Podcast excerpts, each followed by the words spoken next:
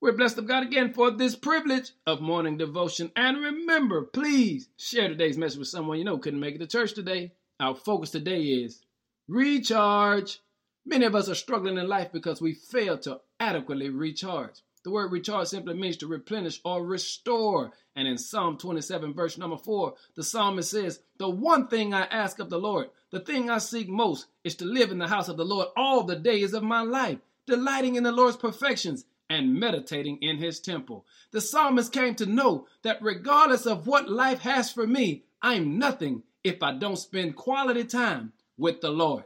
I heard it put this way I have so much to do today that I believe the first three hours of my day I'm going to spend in prayer. Do you hear the irony in that statement? Because for most of us, when we have a busy day or a busy schedule, the first thing that gets cut out is prayer. That is real quality time with the Lord. But the psalmist said, No, I've got to seek that because I'm nothing without quality time with the Lord. You see, the spirit needs to be recharged. And the only way our spirits is recharged is we've got to spend quality time with the Lord. Hey, family, I need you to recharge today. I need you to be replenished today that the Lord can strengthen you like never before. If you feel yourself drained, if you feel yourself frustrated, it's because you need to be recharged. Now listen to the psalmist today and make your way to the house of the Lord. That is, to get in his presence and meditate on him.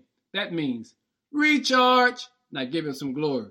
In Jesus' name, amen.